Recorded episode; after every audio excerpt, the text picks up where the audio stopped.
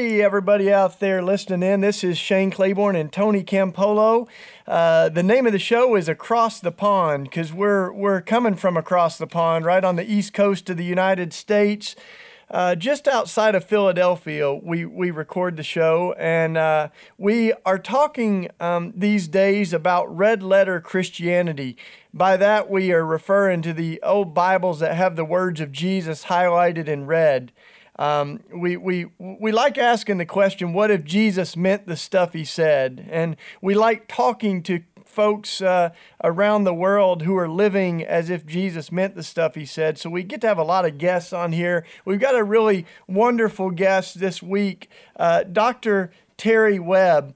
Um, Dr. Webb has uh, uh, done lots of wonderful work we're going to hear about, but she's also just written uh, a new book, Following Jesus in the Age of Trump.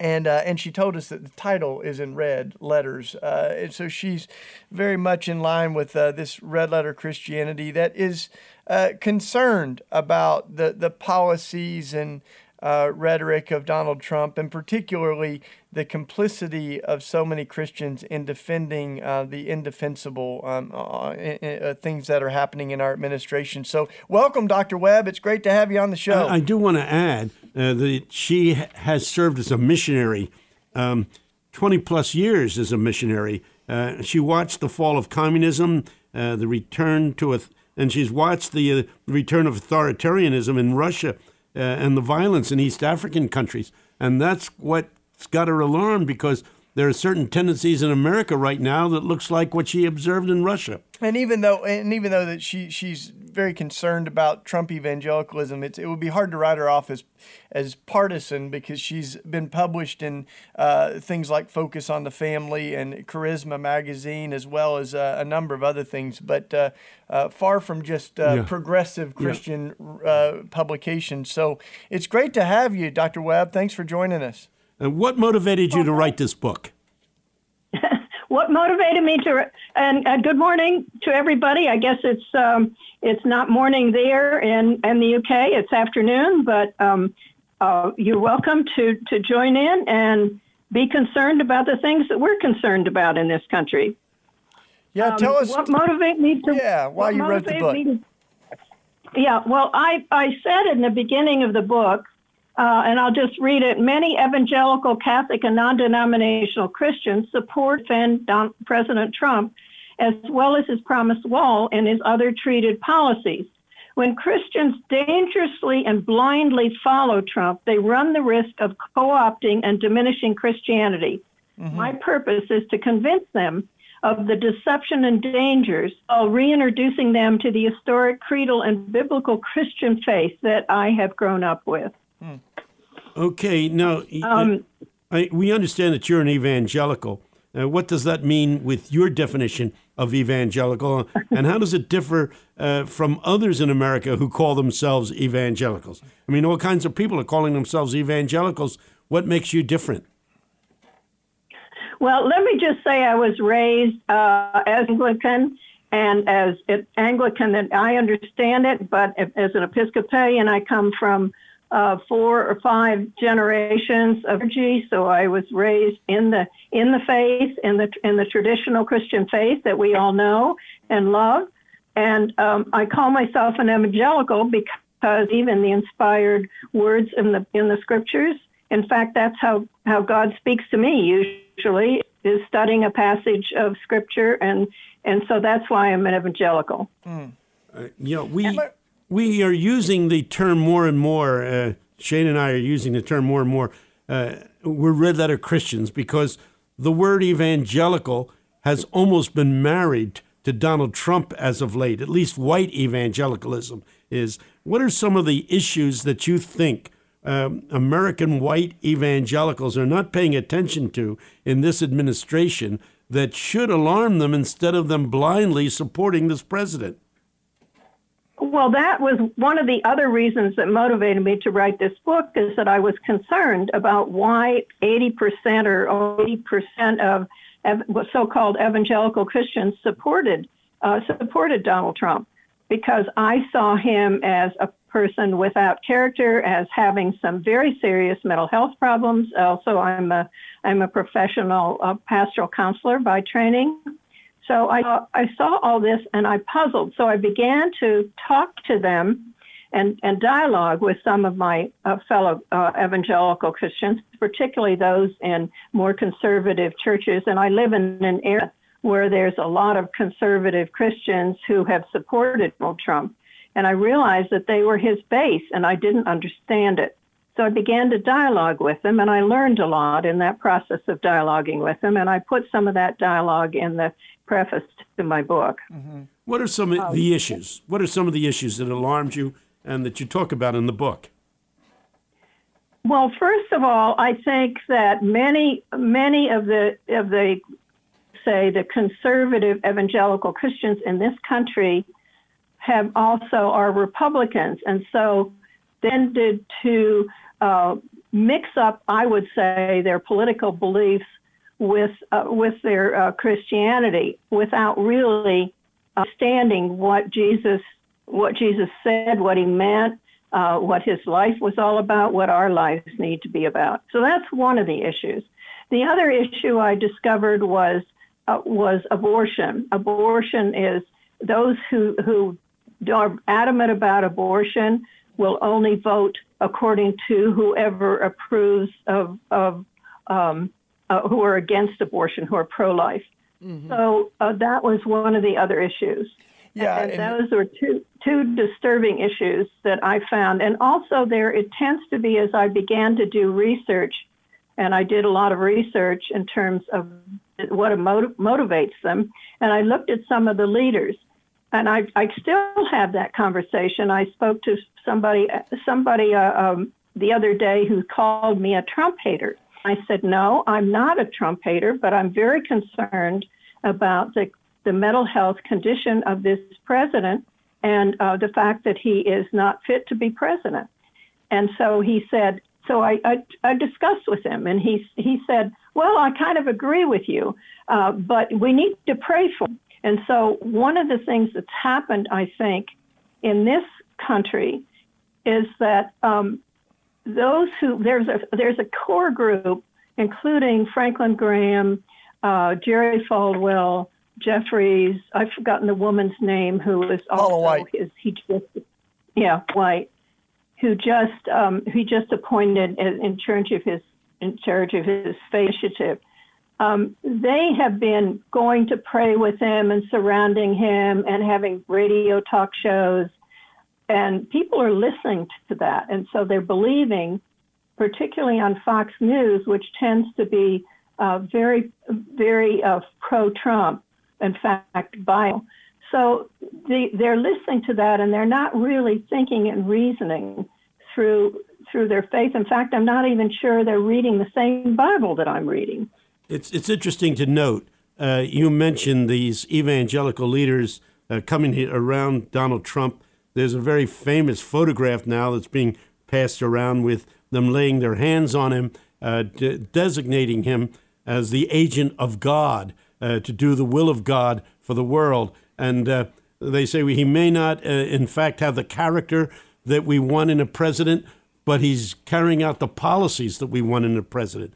And, and, and I've heard that. And then they come back at me and say, hey, Campolo, you were uh, notorious for uh, praying with Donald Trump. what's the difference between them praying with bon- Donald Trump? Bill, Bill Clinton, right?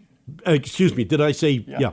yeah excuse me. I, I was I was a, a pastoral counselor uh, to Bill Clinton. Thanks for correcting me, Shane.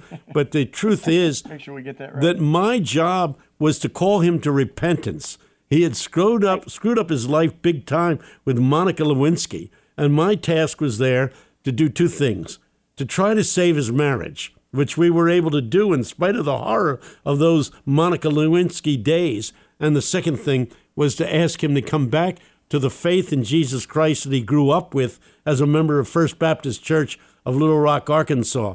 So uh, it was a completely different thing. I was calling him to repentance, whereas these guys are saying this is God's man, and anybody that opposes him is opposing God. Whoa, that's dangerous. Uh, yeah, and I and I that's been disturbing to me too. And it's almost as if it's it's there's something about uh, eschatology. You know, the fact that that Jesus is coming back again, and I'm really been focused on on a Second Thessalonians, um, the second verse, uh, the second chapter, the third and fourth verse, which talks about the man of lawlessness. We have a president who who is lawless, who tells all kinds of lies, whose moral character is something that I can't believe that they are actually that these conservative Christian leaders are actually supporting because they're it's against their principles. It came out of uh, the moral majority, I think. A lot of the a lot of these these folks, and and their their policies. They wanted to get they to get conservative judges on the Supreme Court. That's another issue. Um, and the immigration policies. I mean, it's deeply disturbing. So that was the that was the reason that I tried to go back and I studied. I went back and studied with a Mennonite scholar. The Beatitudes uh, is what I call the compass of Christianity. Uh, and I went back and, and studied the Sermon on the Mount and, and what what Jesus actually said and did, and and the fact that it was in the Roman Empire, because the Roman Empire was it was there was a lot of persecution and poverty, uh, in those days, and and it was entirely different than than what's happening with this group of Christians. Uh, well, you mentioned immigration. Uh, what do you say in the book about immigration? I say, first of all, that Jesus called us to welcome strangers, and we are a country of immigrants. In Matthew fact, 25 came over from from England and, and Wales, and in the early days of this country. And we I talk to people who are immigrants all the time, and we are we're denying the very foundation of who we are. In terms of what the I just went went to visit the Statue of Liberty, and it's so clear that this is so contrary to what to what Jesus is calling us to do. We're talking to uh, uh, Mary Theresa Webb, who has written a book called "Following Jesus in the Age of Trump." I'm not sure that it's available over there in the United Kingdom, but you can order it by Amazon, I'm sure. So uh, uh, think about getting the book and see what she has to say as she explores in depth what Jesus meant about being the way, the truth, and the life, and what that implies for Christians who not only believe in Jesus, but uh, who claim to be following his teachings. We follow his teachings, what does that mean for the poor, the oppressed, the immigrant, uh, the person who's knocking at our door hoping to get some help. Uh, and so uh, we uh, we really are interested in her. She's doing educational programs for churches. Can you tell us a bit about that? Yes, it, it evolved out of my my dialogue with with uh, other conservative evangelical Christians what I discovered as I began to talk to the pastor's book is that there was a reluctant, reluctance to deal with, with this as a very sensitive political issue. So I su- uh, suggested to, um, particularly uh, of the Mennonites, I said, what about if we do a program which is learning to agree to disagree agreeably? Which would look in a conflict resolution manner and a reflective listening manner of listening to the other person's point of view and reflecting on that point of view.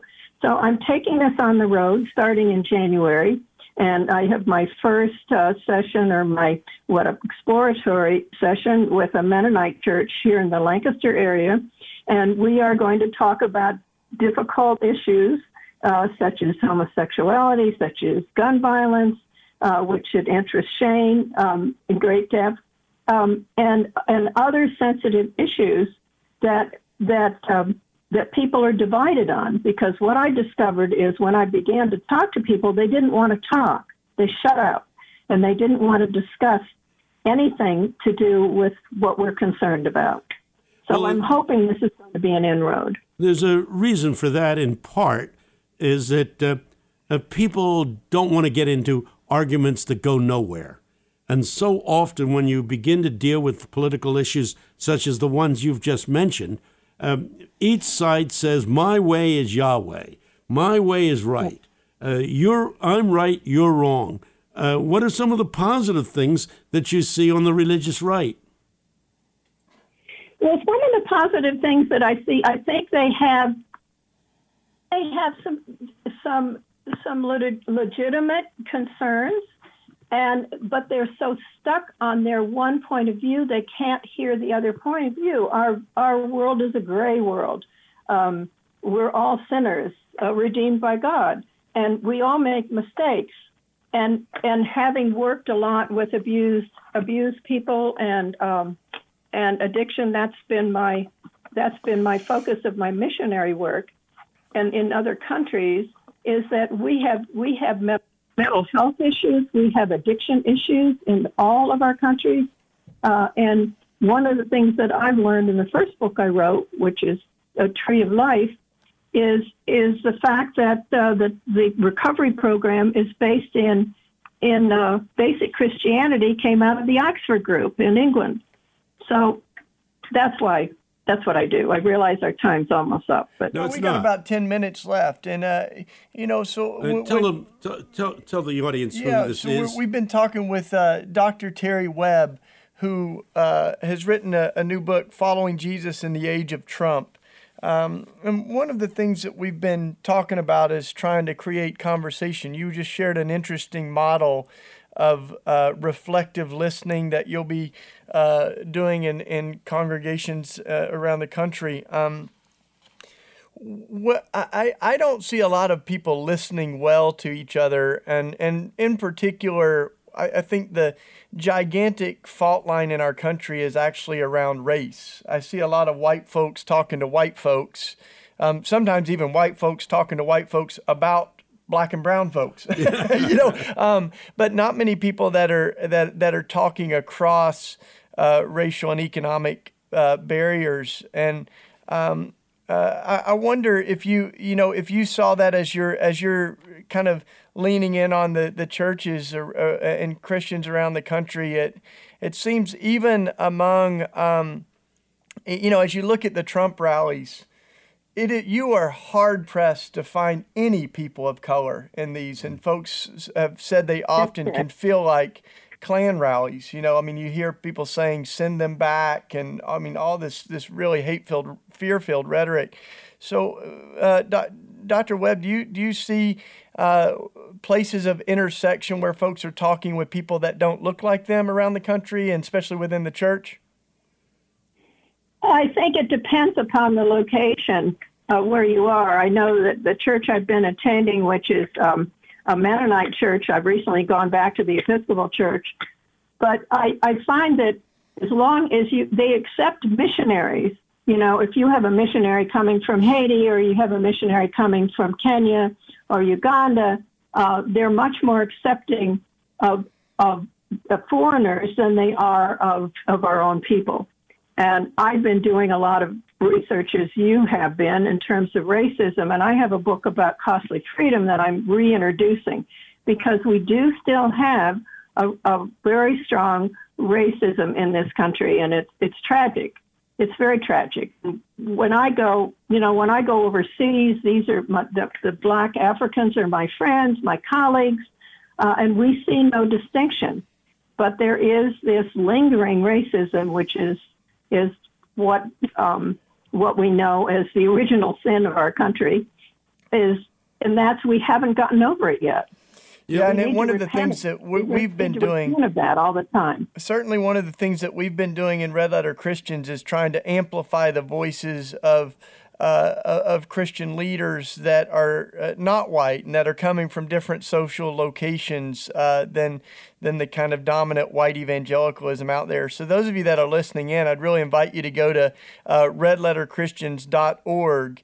Um, there's all kinds of great stuff that you could find there. But if you click on the people page, you'll see just uh, an array of women and men and uh, folks that are that are really singing the song of of Jesus and justice, and particularly um, that are not just uh, uh, white evangelicals, but that are a, a broad spectrum of uh, folks that love Jesus and love and care about justice. And I, I, think that one of the things that, that has been revealed by Donald Trump um, is that uh, we're, we're not going to uh, find a very good future together until we tell the truth about our past and until we really deal with the residue of slavery and racism that is even um, as we've talked about on this show, is really what gave birth to the religious right. Um, was not um, uh, just abortion and, and, a debate around uh, uh, sexuality, but but was really responding to segregation and really racist policies. Some of our biggest denominations started because they That's were right. on the wrong side of, uh, of, of racism in the past. So.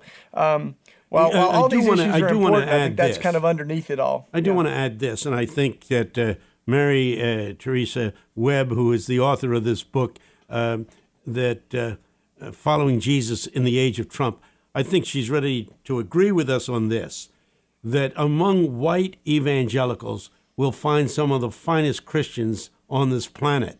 That's what makes the right. whole thing so incongruous.